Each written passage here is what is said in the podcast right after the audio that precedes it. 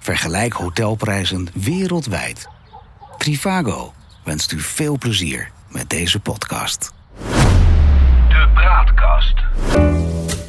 Welkom bij deze aflevering van Nu is Later. Een podcast die gaat over ben je geworden wat je wilde worden? En hoe en waarom ben je uitgekomen waar je nu bent? En waar wil jij naartoe?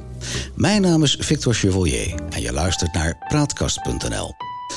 Vandaag hebben we te gast Peter Hein van Mulligen. Van Mulligen heeft de bijnaam Cijferman van Nederland. Hij is hoofdeconoom bij het Centraal Bureau voor de Statistiek, bij ons beter bekend als gewoon het CBS. We kennen hem sinds 2010 als woordvoerder van Economie en Arbeidsmarkt op radio en tv.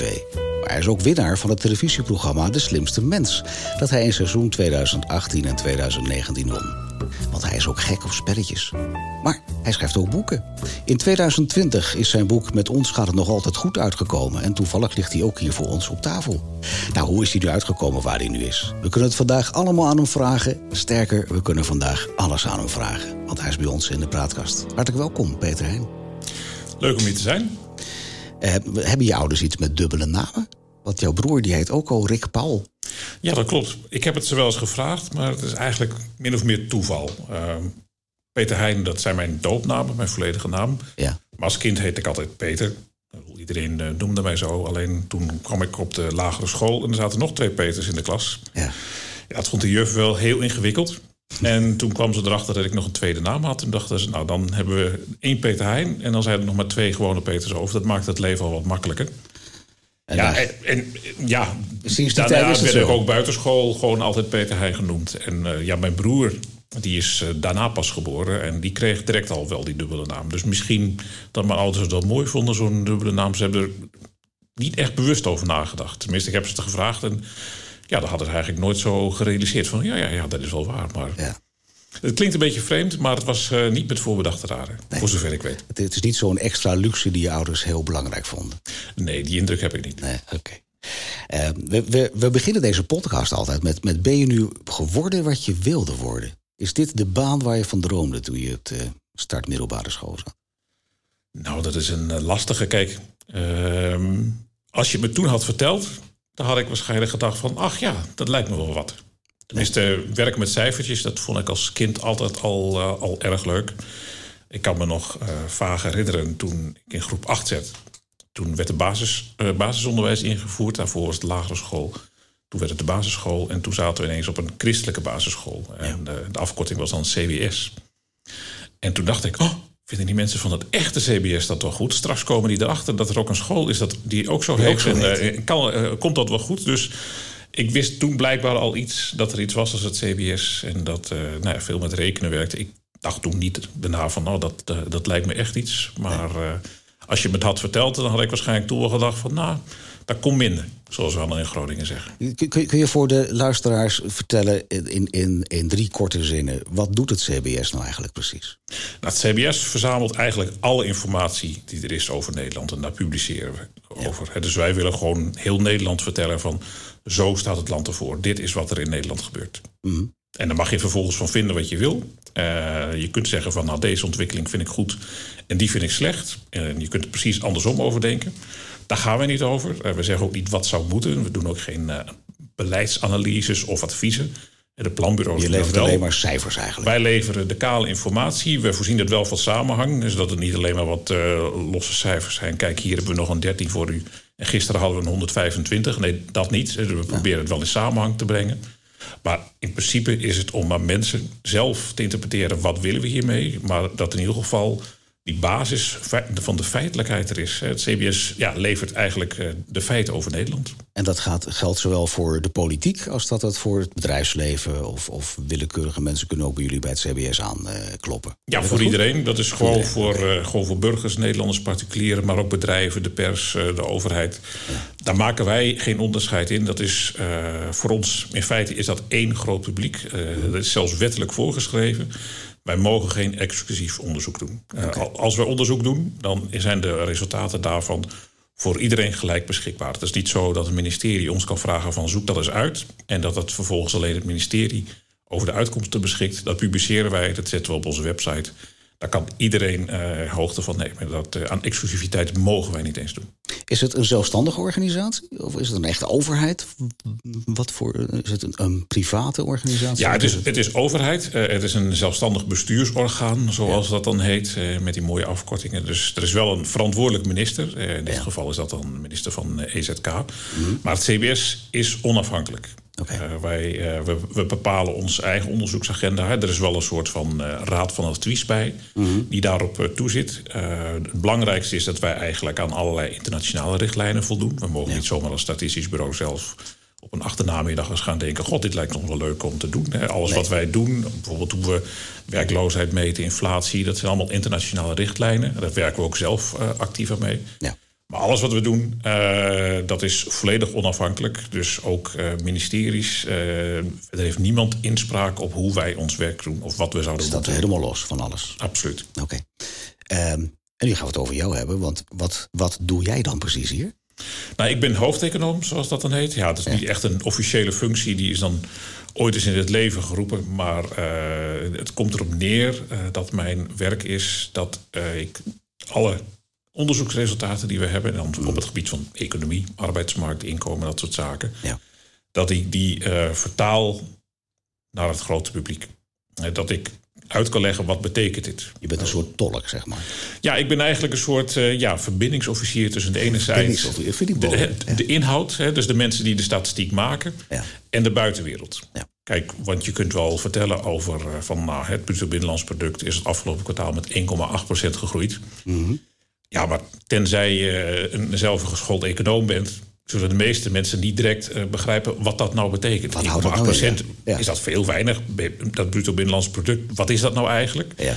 En dat, dat, is mijn voornaamste taak, dat ik die cijfers toelicht. Uh, toelicht en ook de verbinding kan maken met andere statistieken, wat, uh, waar dat wat mee te maken heeft. En ja die taak, uh, ik heb ook collega-woordvoerders die dat ook doen. Uh, mm. Ook op het gebied van economie, maar ook wel met uh, demografie. Ja. Die is afgelopen jaren veel belangrijker geworden. omdat we merken dat er heel veel vraag is okay. naar feitelijke informatie en ook wat dat betekent. Mm. Maar wat vind jij er nou leuk aan? Want we hadden het net over jouw jeugd. En toen, toen kwam je op CBS al op school tegen. En toen wist je al dat je hier ging werken eigenlijk. Nou, bijna wel. Nou, ik vind cijfers okay. natuurlijk leuk. Ja. Ja, is dat echt zo? Vanaf, vanaf dit, ja, vanaf je heel klein was? Ja, nee, zeker. Als, uh, ik weet nog dat ik in ik geloof de tweede klas van de, van de lagere school zat... we het voor het eerst tafels kregen... dat ik voor mijn lol in een schriftje de tafels van 1 tot met 50 uit ging schrijven. Omdat ik het zo leuk vond. Nou, vond je leuk? Ja, dat soort idiote dingen. Ja, toen okay. ik bij de tafel van 47 was... toen was de lol er een klein beetje af. Maar ja.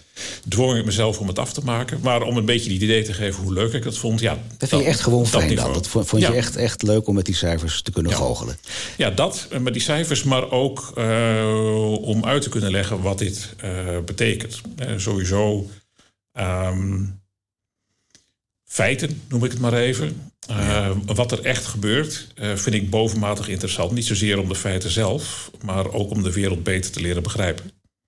Jij wil graag de wereld cijfermatig begrijpen, begrijp ik? Ja, niet alleen cijfermatig. Ik bedoel, hè, de cijfers zijn eigenlijk een illustratie van, uh, van die feiten. Maar ja. dus waar je bepaalde gebeurtenissen misschien in één getal kunt samenvatten, maar mm -hmm. Vormen niet per se die essentie die 1,8% groei van het BBP die ik net noemde. Ja. Je moet wel een beetje context weten van wat betekent dat nou? Hè? Levert dat nou wat op? Is dat fijn of niet? En wat, uh, wat zijn uh, het ja, was het prijskaartje dat daaraan hangt. Maar dat betekent dat je, dat je dan verder gaat dan alleen maar het cijfermatig inzicht. Want cijfermatig inzicht is, ja, dat was zoals ik me dan voorstel, een beetje wiskundig. Een beetje veel. Uh, maar om dat ook te interpreteren, daar, daar zijn andere vaardigheden, andere, andere kunde is daarvoor nodig, lijkt mij. Ja, dat klopt. Uh, maar een van de andere dingen die ik als kind altijd al heel erg interessant vond, en nog steeds, uh, dat is iets als geschiedenis. Oh. En geschiedenis, ja, daar zullen niet de meeste mensen niet direct de link met, uh, met wiskunde leggen, met, uh, met nee, cijfers. Nee. Maar zijn er best belangrijk voor. Uh, toen ik aan de universiteit werkte als promovendus, waar ik bezig was met een proefschrift voordat ik bij het CPS kwam, ja. zat ik ook bij de vakgroep Economische Geschiedenis. Mm -hmm. En ik deed zelf geen historisch onderzoek. Maar uh, heel veel van mijn collega's wel. Uh, en daar heb ik zelf wel heel veel van geleerd over. Ook al heb ik er zelf dat onderzoek niet gedaan. Je, hoort, je krijgt er wat over mee, je leest er meer over. En dat gaf mij in ieder geval ook nog een extra begrip over hoe de wereld in elkaar zit. Hoe die geworden is zoals die is. Nog even los van welke stadhouders er vroeger in Nederland allemaal waren. En hoeveel Lodewijken uh, er wel niet koning zijn geweest in Frankrijk. Maar wat vind je daar precies fijn aan? Is daar een stuk begrip in dan dat als je de dagelijkse wereld nu in 2021 meemaakt, dat je daar wat meer duiding aan kunt geven wat het ontstaan daarvan is? Mag ik dat zo zien? Ja, ja dat is eigenlijk voor het begrip van hoe de wereld is zoals die is geworden. Ja. En dat, dat het niet allemaal toevallig is. Bijvoorbeeld dat Nederland een, een redelijk vreedzaam en welvarend land is aan, uh, aan de rand van een uh, nou, toch wat uh, klein koud continent. Ja, best wel. En waarom andere landen een andere ontwikkeling hebben doorgemaakt en wat daar meespeelt. En de wereldgeschiedenis die hangt natuurlijk aan een van allerlei toevalligheden, maar sommige dingen zijn veel minder toevallig. He, dan, een bepaalde gebeurtenis is ooit een keer geweest, maar als dat niet zo toen was gebeurd, was het misschien wel daar vlakbij uh, een jaar eerder of een jaar later gebeurd. Heb je een bepaalde periode in de tijd waarin je zegt van daar heb ik extra veel mee als ik naar de geschiedenis kijk? Niet per se. Ik, de, de, de meeste periodes uh, hebben hun eigen interesse. Mm -hmm. uh, maar het is ook al vooral interessant om te zien hoe, hoe bepaalde processen zijn gegaan. Ja. en dat heel veel geschiedenis, nou zeg ongeveer tot aan 15e, 16e eeuw uh, overal ter wereld wel min of meer vergelijkbaar waren. Dat was een, uh, een buitenaards wezen in zeg het jaar 1400 of 1450 de aarde had bezocht. En je had hem gevraagd van nou, in welke regio denk jij dat over 500 jaar de dienst uitmaakt? Dan had hij hem niet per se Europa aangewezen. Dat maakt er niet zoveel uit of je dan in nee, India Nee, de, de mate van technologische ontwikkeling in Europa was niet heel veel, heel spectaculair of zo. Hij nee. had net zo goed China aan kunnen wijzen. Mm -hmm. Misschien Noord-Amerika niet, maar Zuid-Amerika had je natuurlijk ook al redelijk vergevorderde beschavingen met, ja. uh, met, met hun voor- en nadelen. Dus uiteindelijk is het toch Europa geworden. Dus het is misschien niet één specifiek tijd, uh, tijdstip. Maar dat is in ieder geval wel een onderzoek, of een onderwerp waar ik ook, nou ja, goed, heeft natuurlijk ook een sterke economische kant. Uh. Dus vandaar ook mijn extra interesse hoe dat zo gekomen is. Ja. Waarom het nou precies Europa was. En dat heeft niet direct iets te maken met hè, dat Europeanen van uh, nature superieur zijn aan, uh, aan mensen andere gebieden van uh, de wereld. Er waren bepaalde omstandigheden die toevallig in het voordeel van Europa waren. Maar als het niet in Europa was gebeurd, was het waarschijnlijk ooit al een keer anders gebeurd. Japan is een waarschijnlijke kandidaat, misschien China. Ja. Maar er was er ooit, ooit wel een keer een industriële revolutie geweest. Had de wereld er misschien anders uitgezien, maar misschien ook niet wezenlijk anders. Ik merk, Kaya, als ik je zo zie, dat je het ook inderdaad leuk vindt. Als je het ja, nee, absoluut. vertellen vindt, dan, dan, ben je, dan ga je helemaal glibben, zeg maar. Um, helpt dat jou ook in jouw functie hier? Dat je zegt van nou, ik, ik, ik denk dat, dat, dat mijn uh, achtergrond daarmee juist een, een extra voordeel voor het CBS is? Ja, dat denk ik wel. Tenminste, zo zie ik het zelf wel. En zo uh, geef ik ook wel invulling uh, aan wat ik doe. Ja. kijk, en het wezen wat we bij het CBS natuurlijk doen, is statistieken maken. En dat is altijd de statistiek van de maand of het jaar dat net geweest is. Mm -hmm. Dus wat dat betreft is het heel erg in het hier en nu. En uh, de cijfertjes van een paar jaar geleden, ja, daar is uh, bij wijze van spreken niemand meer in geïnteresseerd. Maar als je alleen zo'n hap snapt... een beetje bij de dag eigenlijk dan. Ja, als je niet uitkijkt zou dat heel goed kunnen. Maar ja. dat, dat vind ik zelf niet heel vruchtbaar. Kijk, voor de, ik snap dat het in het nieuws in de krant zo werkt. Maar voor een beter begrip helpt het ook veel meer... als je daar wat meer met een helikopterblik naar kunt kijken. Ja. En kunt zien van, nou ja, dit is nu de ontwikkeling uh, in, de, in de afgelopen decennia. Ja. En dan, dan kun je ook. Nou goed, dat is ook een van die dingen die ik in mijn boek beschrijf. Uh, dat, dat, heel veel mensen, dat is natuurlijk ook menselijk, daar heb ik zelf ook last van, de neiging hebben om dat hier en nu te leven. En in de tijd waarin zij leven, dat is toch wel een hele bijzondere tijd. Dat was vroeger totaal anders. Niet en, zo bijzonder als deze tijd. Nee, precies. Nee. Wat dat betreft hebben we niet alleen een, uh, de plek in de wereld waar we wonen, uh, stellen we centraal, maar ook uh, de, de, de, periode, de tijd waarin we leven. Het was nog nooit zo als nu. Nou, sommige dingen zijn, zullen dat inderdaad zo zijn, maar heel veel zaken zijn ook gewoon een uitkomst van een historisch proces. Van wat er eerder al was. Ja, ja. en dan kun je ook, dan kunnen mensen ook denken van als bepaalde zaken niet goed vinden gaan. Ja. Bijvoorbeeld dat er in Nederland nog steeds veel armoede is. Er zijn voedselbanken. Uh, en er wordt gedacht, dat was vroeger nooit zo. Het is alleen maar erger geworden. Het is die menselijke neiging om te denken... ja, vroeger was, was het toch wel een stukje fijner. Was alles beter, was, veiliger, was, eh, Ja. noem maar op. Ja, vooral eh, rond de tijd dat eh, de meeste mensen zelfs zo 20, 25 waren. Ja, dat was, vinden de meeste mensen toch de fijnste periode die er ooit is geweest. En Geldt ja, voor jou daarna, daarna ging het bergafwaarts. Nee, ja, bepaalde aspecten van het leven waren natuurlijk heel fijn. Dat is een moment, een periode in je leven dat je over het algemeen over relatief veel vrijheid beschikt. Ja. Nog niet zoveel geld, maar eh, wel veel Weinig meer. eh, verantwoordelijkheden dan ook. Precies, Ja. het is een beetje het speelkwartier van het leven. Nou, dat is, heeft ook zo eh, zijn charmes. Maar ik probeer mezelf toch altijd wel voor te waken om ja, niet alleen mijn eigen particuliere herinneringen centraal te stellen. Om te kijken van. maar het is wel menselijk. was het het is wel menselijk dat het Absoluut. Zeg maar, het, het, zijn eigenlijk hele, hele saaie, om het zo uit te mogen drukken. En ik hoop niet dat ik je beledigt ermee. Maar het zijn hele saaie cijfers waarmee je werkt. Ehm, die verbanden die je daartussen brengt, daar, daar kan een interpretatie in zitten. Maar zijn er ook dan eh, voor jezelf wel eens momenten dat je informatie ziet en dat dat persoonlijk wat met jou doet? Eh, nou ja, wat je zegt, dat saai, dat herken ik wel. Tenminste, dat dat zo ervaren Vind je het wordt. zelf ook saai? Dat vind ik zelf absoluut niet. hè. Oh, ik dacht al, ik God, ik denk, Anders nou, zou ik het werk niet zo met veel- zoveel plezier kunnen doen. Nee. Ehm, nou ja, kijk, als het iets met me doet, eh, dat heeft het vooral.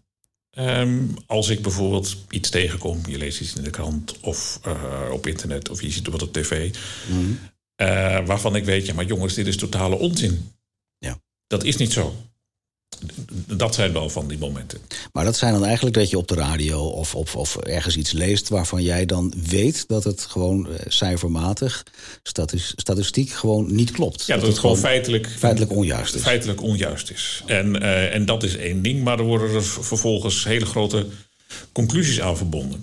Ja. Dus ik denk, ja, maar Het is helemaal niet zo. dat is helemaal niet zo. En als je er op zo'n manier op praat, dan, dan raak je weer verder van huis dan dat je dichter bij het probleem eh, t- terechtkomt. Kun, kun je daar ook iets mee dan? Kun je daarop ingrijpen? Kun je daar die mensen bellen en zeggen, joh, het klopt niet? Of, Nou ja, hoort goed, dat niet bij jouw functie? Dus Niet persoonlijk bellen. Kijk, ik, het is niet mijn taak om mensen voortdurend op de vingers te tikken van hé, hey, dit klopt niet. Eh, maar dat is wel eh, een van de achterliggende redenen voor mij geweest om dit boek te schrijven. En dan weet ik ook wel, dit is niet het boek met alle antwoorden. En als iedereen dat maar gelezen heeft, komt het vanzelf goed. Maar in ieder geval die bijdrage te leveren. Peter Hein van Mulligen heeft het boek geschreven met alle antwoorden. Nou, die zou ik zo heel mooi vinden. Hey, maar hij ligt hier op tafel. Eh, met ons gaat het nog altijd goed, heet het boek. Het is vorig, vorig jaar uitgekomen, in, eh, in juni, meen ik. Ja. Ehm, vertel eens, want het is natuurlijk niet zo logisch... dat, dat een woordvoerder van het CBS boeken gaat schrijven.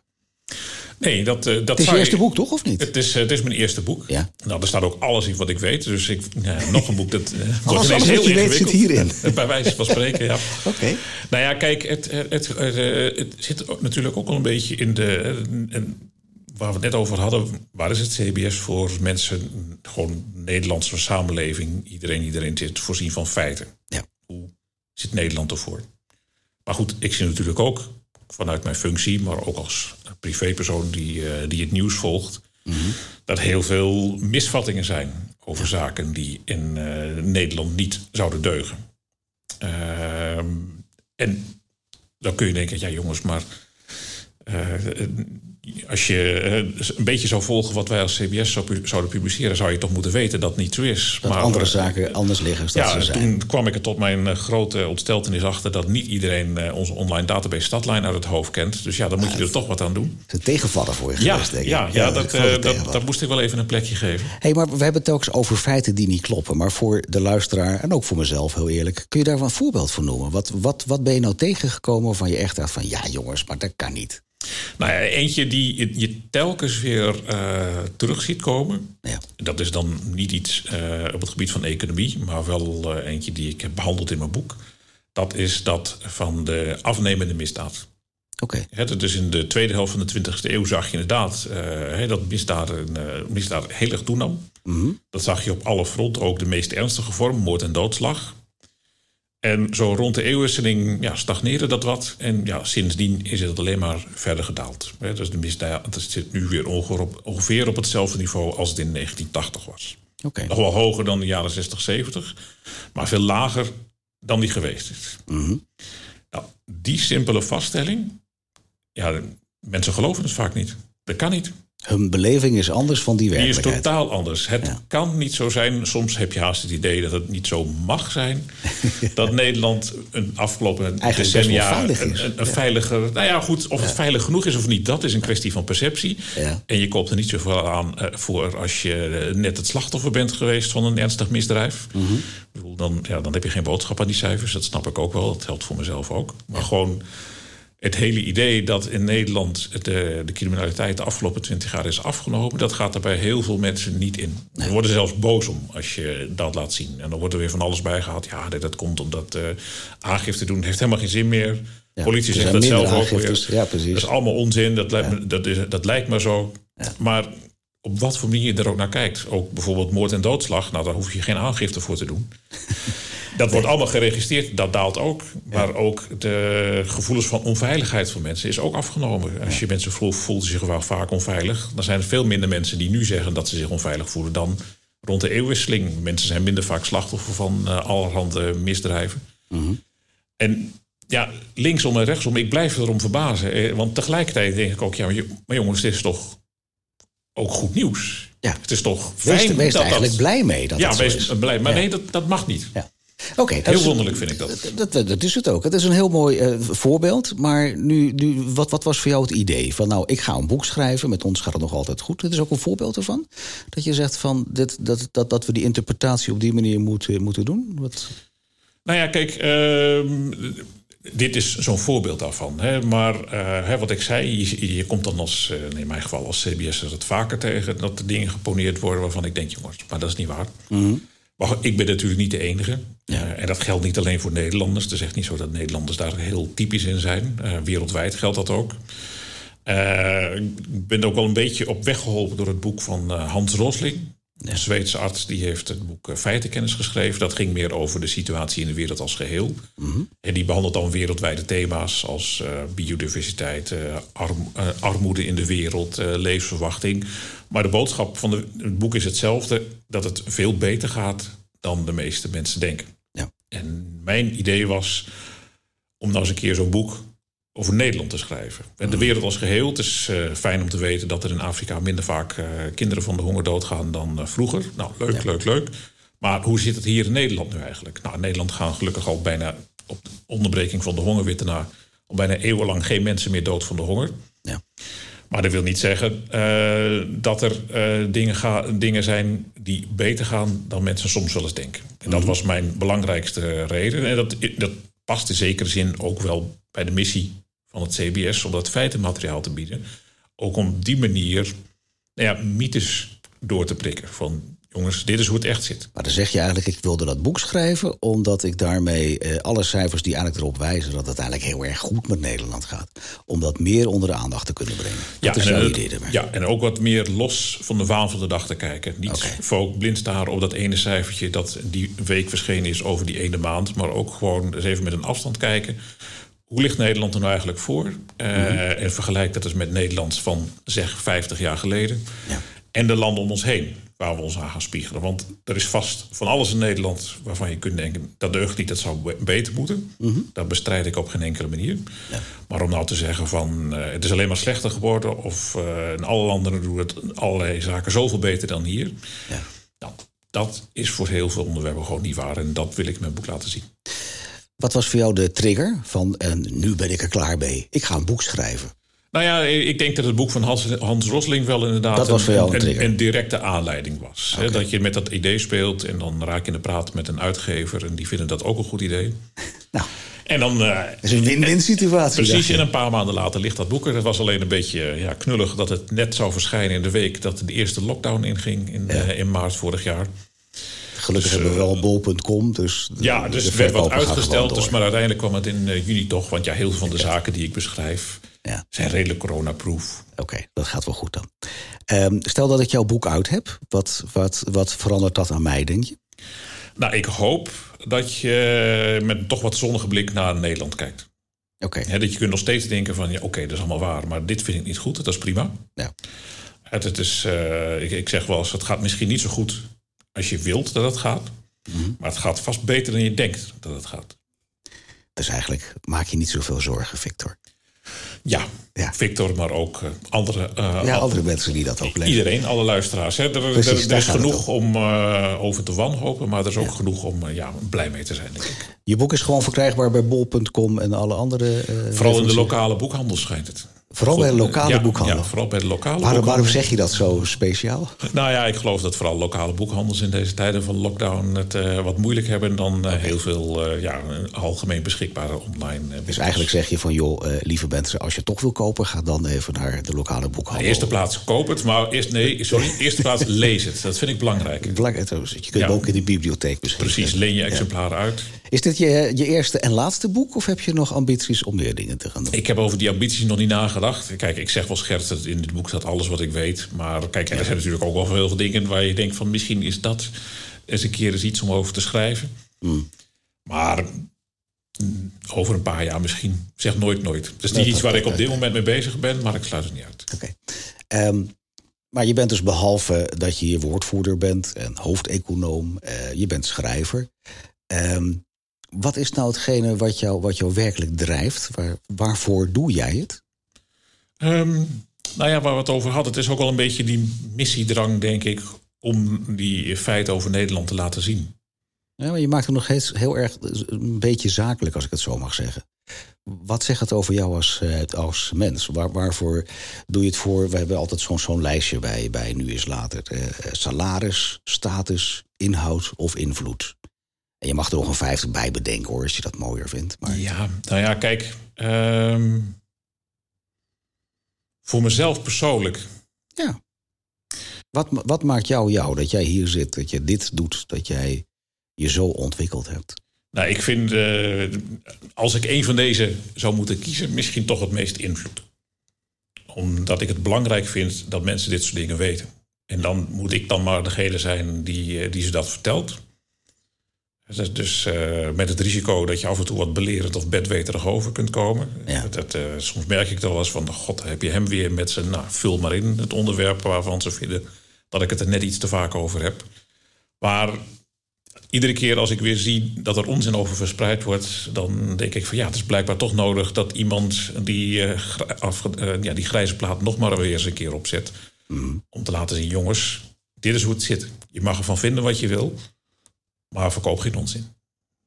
Betekent dit wellicht ook dat je politieke ambities hebt? Nee. Nee, dat- oh, dat komt heel spontaan uit. Nee, alsjeblieft dat, niet. nee, sowieso het politiek proces, dat lijkt me helemaal niks. Dus ik ben, wat dat betreft ben ik wel echt iemand van, eh, van de inhoud. En ik heb wel eens de indruk dat het in de politiek juist wat minder over de inhoud gaat. Dat, dat, dat zou jij een hele kwalijke zaak vinden. Dat het eigenlijk ook een beetje om eh, sfeer, om. Nou, om niet zozeer, niet, niet zozeer kwalijk, maar dit is mijn sterke punt. En wat dat betreft heb ik genoeg zelfkennis om dat te weten. En die, eh, die andere zaken laat ik liever aan mensen over die daar goed in zijn. Oké. Maar je zegt dus eigenlijk, invloed vind ik een belangrijk thema. Dat vind ik mooi. Toch? Ja, Oké. ja. nou ja goed, je- zoals, zoals dat voor wetenschappers eh, geldt. Ja, dat je ja. een- die soort die expertfunctie hebt, dat je mensen kunt vertellen: dit is hoe het zit. Maar je geeft een beetje aan. Ik geef de mensen dan de cijfers. Ik geef de mensen de statistieken. Ik vind dat mooi. Ik eh, eh, geef die, die informatie hevelijk over, zeg maar. Ehm, frustreert het je dat mensen dan tot andere conclusies komen dan dat jij logisch vindt? Frustratie is een groot woord. Ehm, ik vind het wel eens opmerkelijk als het verdraaid wordt in iets wat het totaal niet betekent. Dat zeggen we toch hetzelfde, of niet? Ja, nou ja, goed, weet je, denk je, ja, maar. Eh, Toen nou. Ja, nou ja, hè, toen nou, dat Ja. vind ik wel een, Ja. een redelijke frustratie eigenlijk, lijkt mij. Dan. Ja, nou ja, goed. Dus dan, eh, dan, dan klim je maar weer eens in de pen. En dan En dan, en dan leg ik nog maar weer zo. uit hoe het zit. Je hoort het al, het bedweterige toontje. Maar eh, Ja, nou ja, goed, het is, iemand moet het doen. Ja, en dat, en, dat ben, en dat ben jij dan. Ja. Ehm, nog even carrièrematig, waar, waar, waar ben jij over vijf jaar? Ja, dat is, eh, dat is zo'n vraag die je dan wel vaak hoort hè, bij eh, sollicitatiegesprekken of assessments. Precies, ik stel hem ook heel vaak. Precies, Ja. nou dat zijn dingen waar ik nooit over nadenk. Echt niet? Nee. Geen, geen, geen toekomstbeeld waar je, waar je nog heen wil. Wil je straks hier stoppen en alleen maar boeken gaan schrijven? Ik, ik verzin hem, hè. Daar denk ik helemaal niet zo over na. Je leeft, Nee. van- je leeft van dag tot... Zo'n type mens ben je toch niet? Als ik je zo zie zitten, denk ik... Nee, je Ik, nou ja, van dag tot dag. van, van dag tot dag. Maar ik ben wel van, van mezelf redelijk zorgeloos. In de zin van, nou ja, dat zie ik dan wel. Oké. Het is niet zo dat ik, wat ik nu doe, dat daar een uitgebreide carrièreplanning aan vooraf is gegaan. Dus van, nou, dan wil ik dat, dan wil ik dat. Tenminste, ik ben, eh, de ambities die ik heb liggen niet op dat vlak. Nee. Eh, Andere ambities dan? Nou ja, uh, noem het met een groot woord wijsheid. Dat je met al de kennis die je vergaat, dat je toch wat meer begrijpt van de wereld. En dat je kunt denken van, eh, nou ja, hoe helpt mij dat om toch ook een eh, wat, eh, wat plezierige mens te worden? Ehm, het, het klinkt bijna, zo bedoel ik het, zo kan je hem nooit bedoelen, denk ik, als, alsof je nu een wat minder plezierig mens bent. Maar dat is toch niet zo? Nou, iedereen kan natuurlijk altijd zichzelf verder blijven ontwikkelen. Eh, misschien is Je, dat je, wil, niet... je wil graag groeien. Dat, ja, dat, precies. Dat, dat nog wel. Maar meer die persoonlijke groei op, op, dit, op, dit, eh, op dit terrein. En wa- waar, waar de- denk je aan dan? Nou ja, het is, er is nog zoveel dingen te weten, die, eh, er zijn zoveel zaken te weten die ik nog niet weet. dat is wel heel breed hoor. Ja, ja nee, maar goed, dus, hè, dus ik wil vooral eigenlijk, eh, wat dat betreft, mijn kennis ook van de wereld vergroten. Van hoe zit het in elkaar? Ja, oké. Dat je voortdurend weer dingen leest van, oh, dat heb ik me nooit zo gerealiseerd. En dan kan ik me ook wel eens zelf bestraffend toespreken van, maar ja, eigenlijk was het toch wel heel erg logisch. Had je dat niet zelf kunnen bedenken? Maar, maar goed, dus zolang ik dat nog dat nog blijft doen. blijf dan, hebben, dan je denk ik goed. van, kijk, ik ben, eh, ik ben nog niet klaar. Ja, oké. Hey, tussen, jou, tussen jouw studie en waar je nu zit, zit natuurlijk een enorme eh, tijdspad. Ehm, en, en, en eigenlijk gaf je mij daar straks in de start van het interview... gaf je me een beetje het idee dat je eigenlijk al inderdaad van heel jongs af aan hier wilde uitkomen. Is dat echt een hele rechte weg geweest? Of heb je, heb je fases in je leven gehad waar je carrière dreigt een andere kant uit? Er was zeker geen rechte weg. Eh, dus ook daar speelt toeval wel een rol. Ik ben eh, ooit begonnen als eh, nou, promovendus aan de universiteit. Om een promotieonderzoek te doen op het gebied van inflatie. Dat was ook al een beetje hè, de richting waar ik mij tijdens mijn studie mee bezig had gehouden. Ja. En toen ben ik eh, bij het CBS aan de slag gegaan. Ook als het, eh, onderzoeker op het gebied van inflatie. Hè, dus methodeontwikkeling. Hoe eh, kunnen we ervoor zorgen dat we inflatie in Nederland beter meten. En dan word je een beetje een expert op de vierkante centimeter. Mhm. En ik kwam er na een tijdje achter dat dat toch niet echt mijn, eh, mijn forte was. Ik bedoel, eh, dat, dat- ik, ik was. Waar liep je tegen, tegen, tegenaan dan? Nou ja, ik, eh, dat het misschien wat te beperkt was. Ja, dat mijn interesse veel, breder. interesse veel breder was. Oké. Ja, dat, ik weet nog dat ik toen ik eh, gepromoveerd was... en eh, nou, de feestavonds dat er een, een co-promotor een speech hield... en hem toen al opviel van... nou ja, kijk, hè, het is een beetje gek, want je zit in de wetenschap... dan moet je toch een expert zijn. Maar je bent meer een generalist over nou, het hele terrein aan onderwerpen... waar ik dan graag over las, waar ik het graag over had. En dat vond hij dan eh, heel erg atypisch. Eh, en daar heb ik later nog wel eens aan teruggedacht. Van ja, dat, dat klopt eigenlijk wel. Dus het is, eh, kijk, je, dat is natuurlijk als je in de wetenschap zit, dan moet je alles weten van een heel klein beetje. En ik weet liever een heel klein beetje van alles. Ja. Dus dat, Dat is daar. een generalist dan? Ja, dat is een, een echte generalist. En Ja. dat komt in eh, het werk dat ik nu doe veel meer tot zijn uiting dan eh, wat ik als onderzoeker deed. Het is nog steeds voornamelijk op het gebied van economie. Maar dat is zo breed. En ook als je kijkt naar eh, wat we allemaal statistieken publiceren, dat ik daar nou ja, niet, dus- nog, zeker niet op uitgekeken ben. Nee. Als, als, als je tijdelijk een, een, andere functie zou, zou mogen doen, wat, wat schiet je ten, als eerste te binnen dan? Dat je zegt van nou, als ik, als ik nog even zou kunnen kiezen en ik zou even tijdelijk nog wat anders kunnen doen, wat zou dat zijn dan? Ehm, nou ja, een soort docent des vaderlands. Docent des vaderlands. Nou ja, kijk. Wat moet ik me daarbij voorstellen? Nou ja, goed. Kijk, hè, dat, dat doe ik eh, nu natuurlijk ook al wel een klein beetje. Dat, ik, eh, hè, dat- je gewoon bezig bent met het vertellen over hoe het gaat in Nederland. En ik geef ook wel regelmatig lezingen over dat eh, onderwerp. Vooral op het gebied van de economie. Eh, later vandaag nog. Ehm, en dat, dat zijn wel de dingen die ik leuk vind eh, om te doen. Ja. Dus